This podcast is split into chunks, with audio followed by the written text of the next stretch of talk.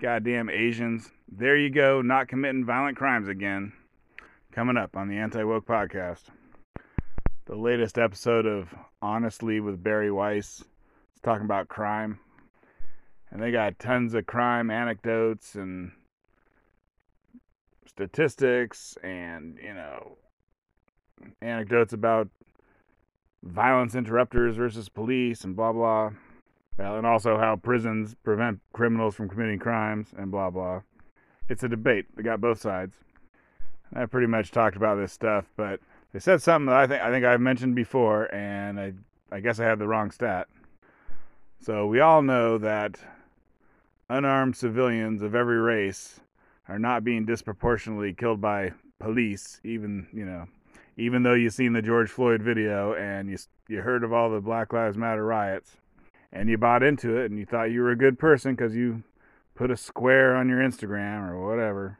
And so I don't know if this is cops versus people of color or cops versus black people. I think it's black.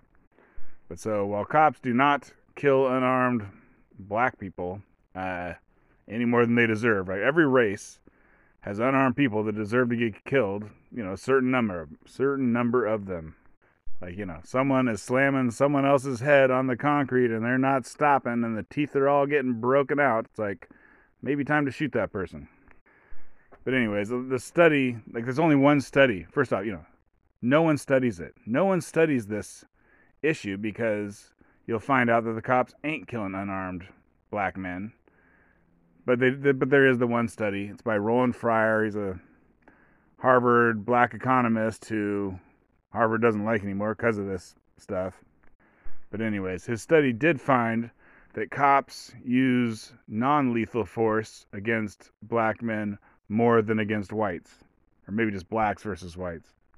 And so that includes like getting in your face and yelling at you, grabbing you, you know, punching you, whatever, all the way up to not shooting you. But it's interesting because getting in your face and yelling at you, I mean, that would be a very uncomfortable. I'm, I'm glad they included that because I do not want a cop getting in my face and yelling at me. That is kind of a form of violence because you can't push them away, otherwise, it's just going to get worse. And I've talked about this study, and I believe what I have previously said, I mean, I haven't mentioned this thing in a year, but was that cops were 11% more likely to get in your face, grab you, punch you. Uh, 11% more likely if you were black than white. And I know I read that somewhere, somewhere reputable, but uh, anyways, this podcast is saying that it's actually 26%. And I guess to get to that number, you have to take various things into account. I mean, I don't know what they're taking into account. Like, you know, are you are you resisting arrest? Does that count?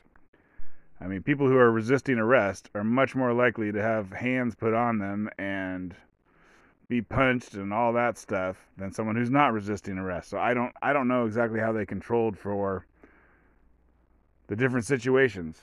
But 26%, I mean that's that ain't nothing. It's not that huge, but it ain't nothing. But here's the thing, I don't know I don't I don't think they're controlling for this. I'm sure they're not controlling for this. And so you know, let's just think of like a cop in I don't know, in a bad black neighborhood in a some bad city neighborhood, and then a cop out in, you know, a rural white area. Like, I don't know the stats. Obviously, you can't study this stuff, otherwise, they'll try and fire you from your uh, professorship.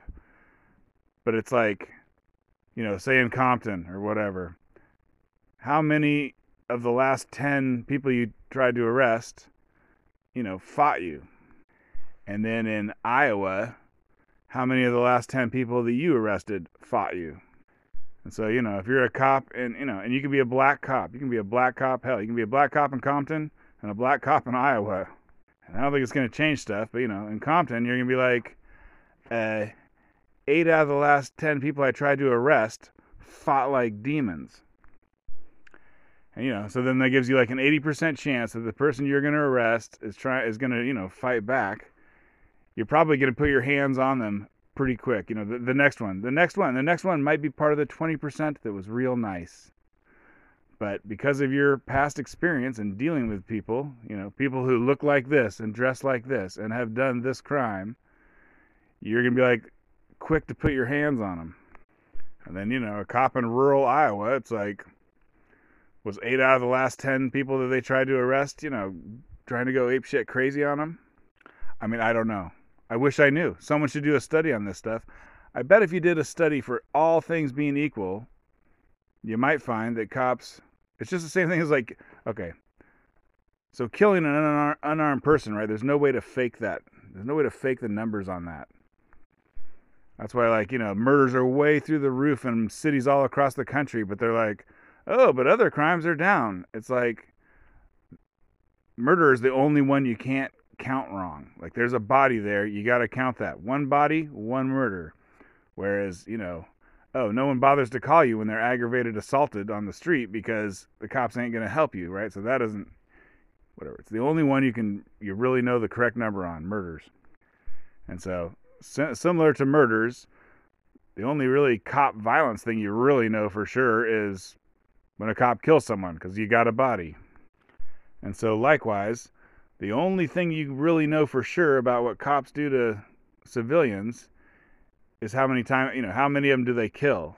And when you look at that one, you find out that the cops are not racist and they're not out disproportionately killing, you know, black civilians who are unarmed and I should I'll put in my boilerplate here, but uh, unarmed civilians of every race are killed exactly proportional by the police, proportional to the amount of violent crime that that race commits.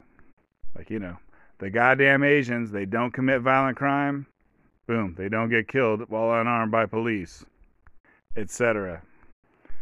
All right, I hadn't listened to the whole podcast. Right after I said that, he says exactly what I said. So let's let's hear someone else say it in a more scientific, highfalutin manner.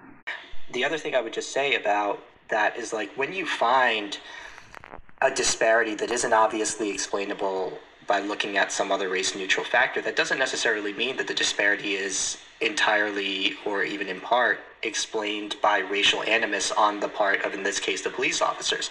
It just means that we don't have another viable explanation. So it could be something like statistical discrimination, where maybe those stops are more likely to happen in higher crime areas where cops are just more on edge and seek to get a subject under control um, much faster than they would in a lower crime neighborhood. And so the brain is very much a pattern recognizing mechanism and sometimes that leads us to act in ways that can very easily be mistaken for the application of racial animus when in fact it's just unconscious statistical discrimination which i think is a distinction that's worth making. But in the broader debate about racism in the criminal justice system i'm you know i'm certainly not someone who's going to stand here and tell you that it doesn't exist but a lot of the presentation of the disparities don't account for the kind of factors that I think you need to control for to actually get to a place where you have a disparity that's not explainable by a race neutral factor. So we see this when you look at things like sentencing disparities between black and white defendants. Uh, you know, George Soros recently penned an op ed in the Wall Street Journal where he you know, lamented the fact that black men are five times more likely to be incarcerated than white men in the United States. And that's true at a top line, but when you control for underlying rates of criminal victimization, which informs police deployment decisions uh, in terms of the neighborhoods that they spend their time and resources in. And when you control for underlying rates of criminal offending, that disparity shrinks to essentially zero. So, what the National Academy of Sciences found in the 2000s was that when you control for race neutral factors, the disparity in sentencing between black and white defendants, you know, shrinks to an insubstantial level. You're talking about, you know, maybe a, a couple months, a few months, which is a weird way for, you know, racial animus to manifest itself. Like, you know, I'm, I'm satisfying my inner racist by giving this guy three more months. Why not a year? Why not, you know? So that's. And so, kind of the debate is whether or not we need to start putting a ton of people into prison or not.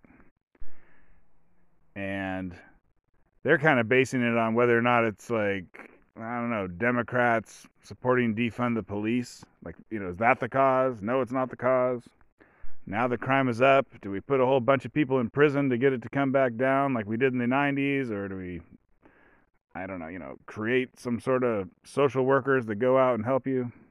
And that guy who was in the clip, his name is Rafael Mangala, or Mang, anyway, something like that. And he says that the only known way to reduce crime is to take criminals and put them in prison. Like basically, no one thinks that prison prison makes you a good person when you get out. It's just that every year in prison, every year that a criminal is in prison is a year that they're not on the streets committing crime, and that that is the only known way to do it correctly. You know, there's all these little programs that maybe kind of work uh, across the country, but nothing scales up to, nothing comes up to scale, nothing scales up to stop crime except for putting people in prison. You know, they're not taking it all the way back to we got to have, we got to stop kids from having kids or you know whatever. Elementary school is when you got to start. This is all basically standard stuff. All right, now I want to throw in my opinion. Well, so he gives all these stats how, you know, if you throw basically black men into prison, then the lives that are saved are black lives. And to this day, no one is willing to admit that this is, it actually isn't the cops. It isn't the defund the police and the pulling back of the cops and the occasionally defunding and then refunding of the cops.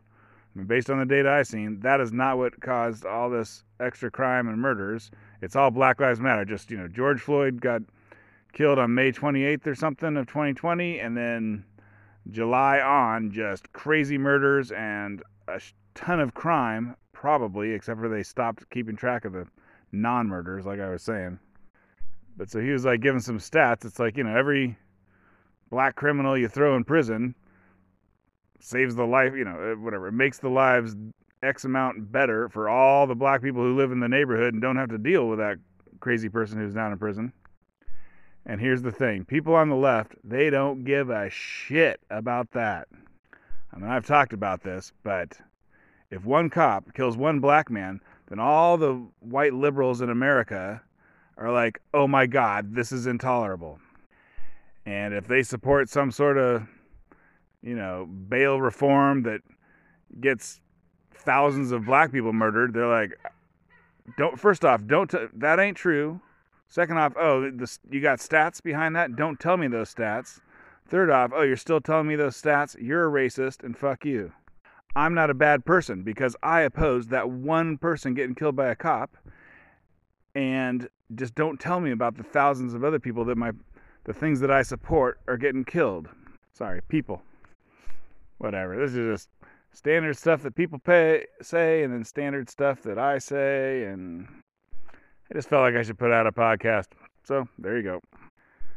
It's like someone has a hundred rats' asses in a box, and you're like, "Hey, can I have one? Can I have one rat's ass?" They're like, "No, I ain't gonna give you one of those." Twitter handle at Anti Woke Podcast, and thanks for listening.